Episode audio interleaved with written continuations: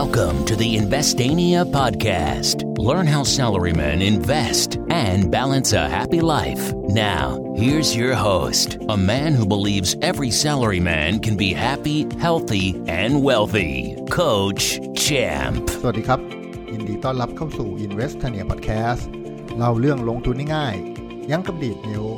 คุณอยู่กับผม โค้ชแชมป์ ทัชยพงษ์ดำเนินธรรม เจ้าของ Facebook Fanpage Investania ครับ วันนี้ EP ที่ 4 แล้วนะครับ ในซีซั่นที่2นะครับ จะชวนพวกเราคุยกันในหัวข้อที่ว่า ถือหุ้นน้อยตัวไม่ได้เสี่ยง ถ้าหากรู้จักวิธีครับครับ ต้องบอกว่า การลงทุนในหุ้นนะครับ คนส่วนมากที่เข้ามาในตลาดหุ้นเนี่ย มักจะกลัวอยู่เรื่องเดียว เพราะว่ามันถูกเขาเรียกอะไรนะ ฝังอยู่ในสมองของพวกเรานะครับ การลงทุนมีความเสี่ยงผู้ลงทุนควรศึกษาโปรดตัดสินใจพิจารณาห้ามดื่มเกินวันละสองขวด อะไรแบบเนี้ยมันก็ดูแบบเฮ้ยการลงทุนแม่งเสี่ยงว่ะก็เลยมีเอ่อ mindset นะฮะติดตัวมาว่าโอ้โหต้องป้องกันความเสี่ยง แล้ววิธีที่นิยมป้องกันความเสี่ยงกันมากที่สุดก็คือการ diversify diversify คือการถือแบ่งไข่ไว้ในตะกร้าหลาย ๆ ใบแล้วแยก ๆ กันถือไว้นะฮะ เรามีความเชื่อว่าถ้า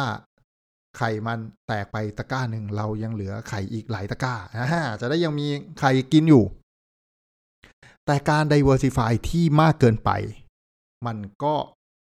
สร้างปัญหาได้เหมือนกัน สร้างปัญหาอะไรครับ สร้างปัญหาคือพอร์ตเรามันไม่โต เพราะมันมีใครบางคนมาฉุดลังอยู่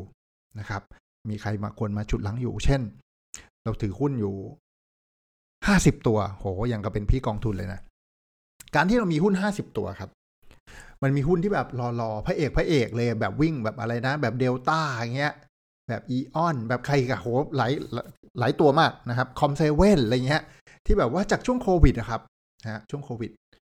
ราคาแบบโหยต่ำเตี้ยเล่ดินนะฮะคอมเซเว่นนี่สิบสามบาทนะฮะช่วงมีนาคมที่โควิดมาหนักๆ เราล็อกดาวน์กันเนี่ยสิบสามบาทนะปัจจุบันสี่สิบาทฮะโตขึ้นมาสามร้อยเปอร์เซ็นตนะฮะต้องบอกว่าโหพวกนี้แม่งดีงามว่ะ ใช่ครับดีงาม แต่พอเราถือห้าสิบตัวจำได้ไหม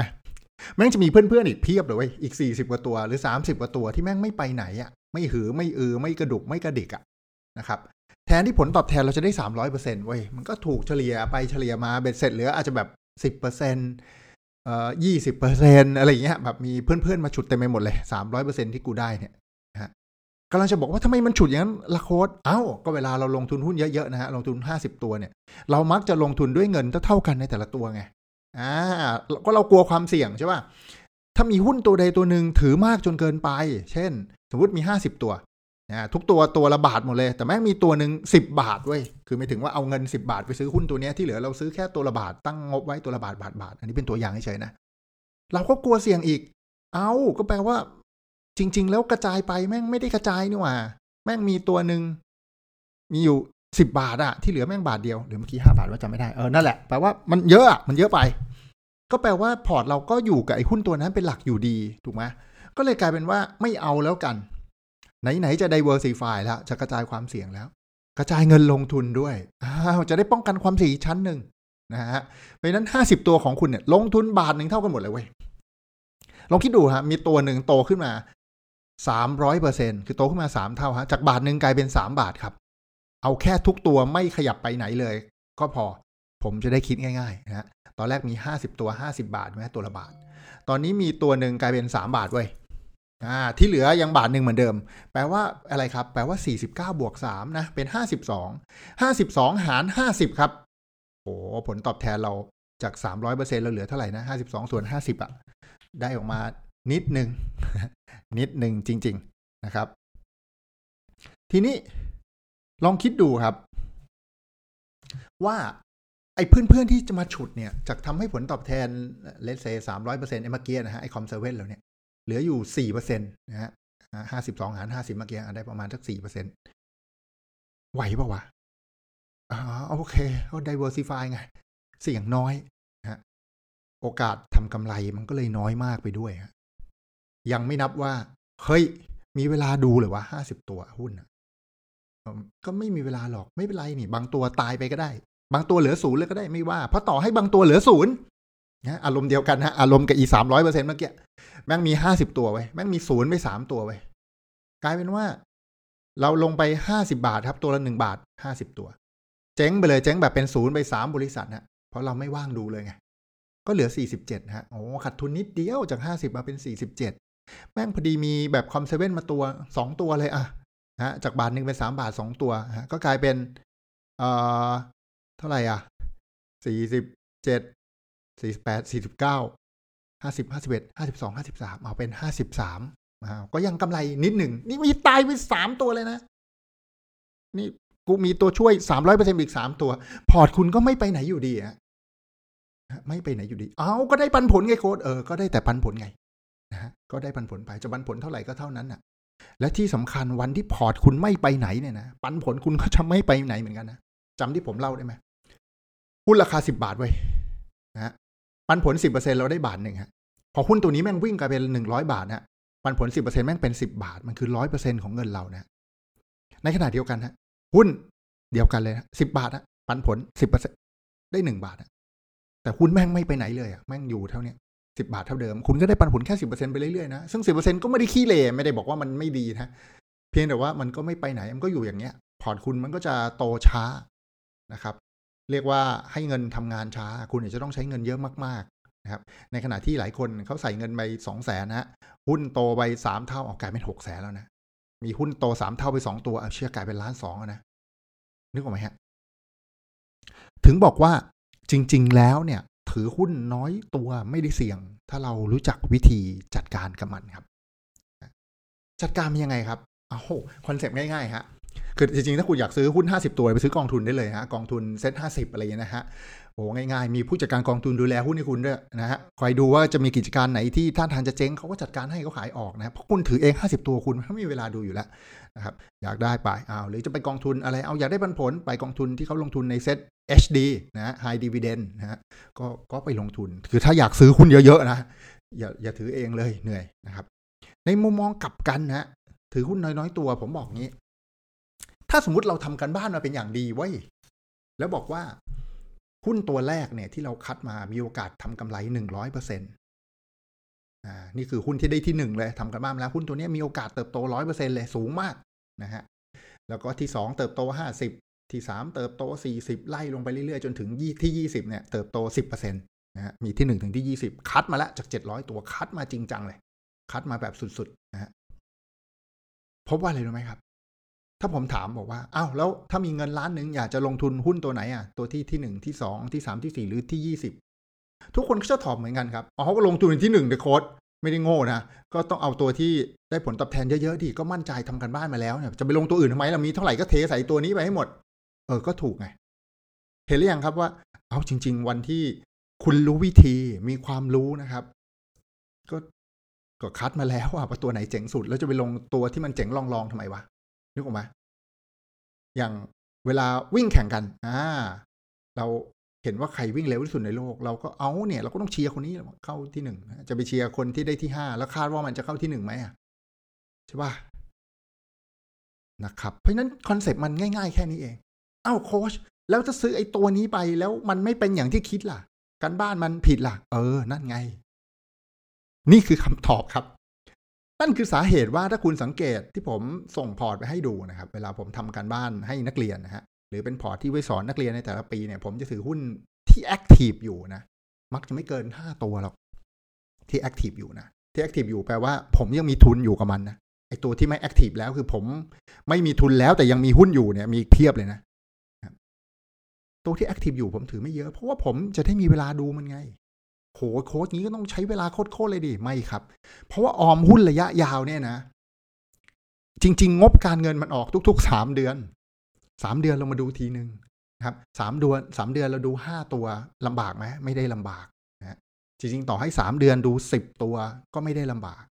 แต่ว่าที่อยากจะบอกว่าโอ้ยดูสิบตัวทำไมโค้ชเอาเมื่อกี้บอกให้ดูน้อยๆเอาสิบตัวมึงต้องดูตัวที่ไม่ active ด้วยไงนะครับ เพราะอะไร เอากลัวกลัวเจ๊งแบบเมื่อกี้ไง คอนเซ็ปต์มันกลับมาวนเหมือนเดิมว่าเฮ้ยก็ diversify ห้าสิบตัว แม่งปล่อยให้เจ๊งทิ้งไปสามตัวได้เลย เพราะคุณไม่ต้องกลัว ที่เหลือมันจะอุ้มไอ้สามตัวนั้นแม่งแค่ตัวละบาทเอง ทุกตัวอีกสี่สิบเจ็ดตัวแม่งก็ตัวละบาท เยอะกว่า พวกที่ไม่เจ๊ง เยอะกว่าที่เจ๊ง เอาแล้วคุณจะปล่อยให้บริษัทคุณเจ๊งทำไมล่ะนะฮะวันที่เรารู้ว่ากิจการจะเจ๊งเราก็ขายมันออกดินี่คือข้อดีของหุ้น เพราะหุ้นมีสภาพคล่องสูงมาก แล้วการที่จะดูว่ากิจการเริ่มมีปัญหาหรือยังเนี่ยเอาแค่เริ่มมีปัญหานะไม่ต้องปล่อยให้มันเจ๊ง แค่เริ่มมีปัญหาเนี่ยเราก็ดูได้จากงบการเงินแล้ว เต็มที่เราก็ช้าไปสามเดือนคือหนึ่งไตรมาสแม่งอาจจะออกข่าวว่าแม่งแย่แล้วกิจการแย่แล้วแต่เราไม่ได้ดูไงเราไปดูตอนงบการเงินออกเราก็ขาย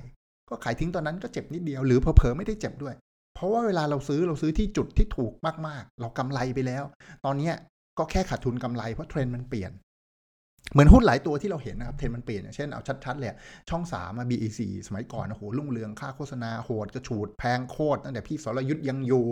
โอ้เรื่องเล่าเช้านี้ค่าโฆษณานาทีหนึ่งต้องเท่าไหร่ต่อไม่รู้เท่าไหร่นึกออกไหมตอนนั้นหุ้นพวกนี้ก็ดีไง ก็ซื้อไปดิก็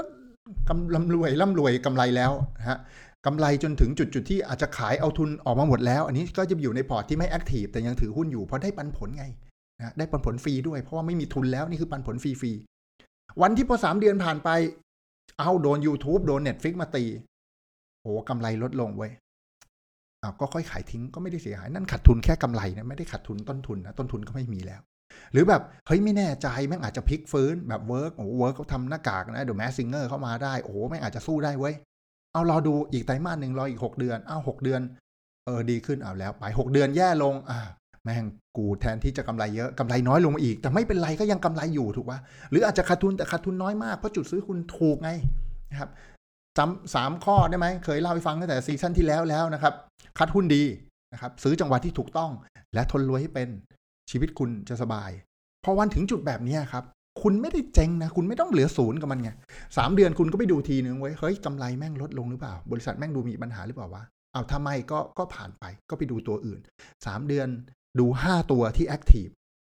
หรืออาจจะดูอีก 5 ตัวหรือ 10 ตัวที่ไม่แอคทีฟไม่แอคทีฟของผมหมายถึง เรายังมีหุ้นอยู่นะ แต่เราไม่มีต้นทุนจากมันแล้วนะ อันนี้ฟรีๆแล้วนะ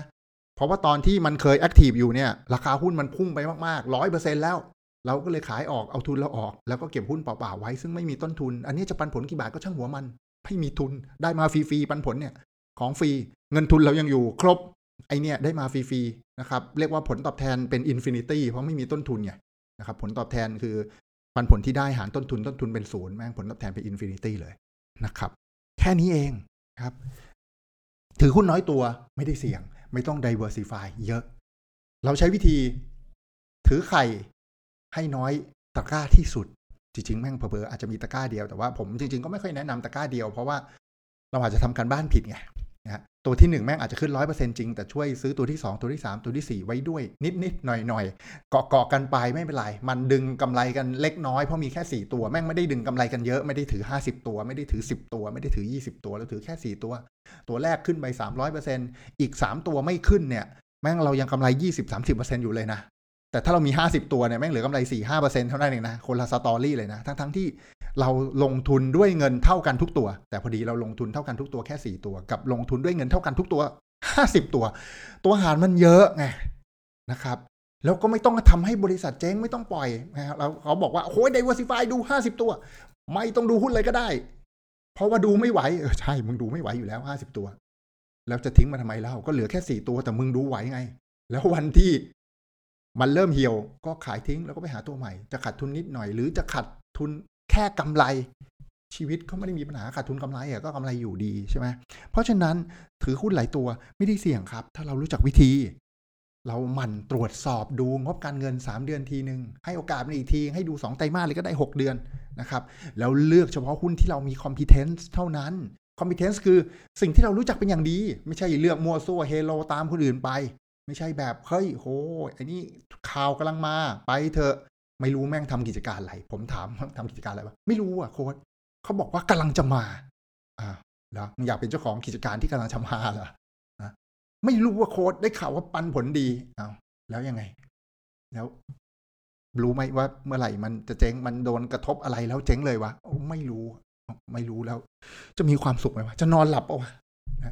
และปันผลในอดีตไม่ได้การันตีว่าปันผลในอนาคต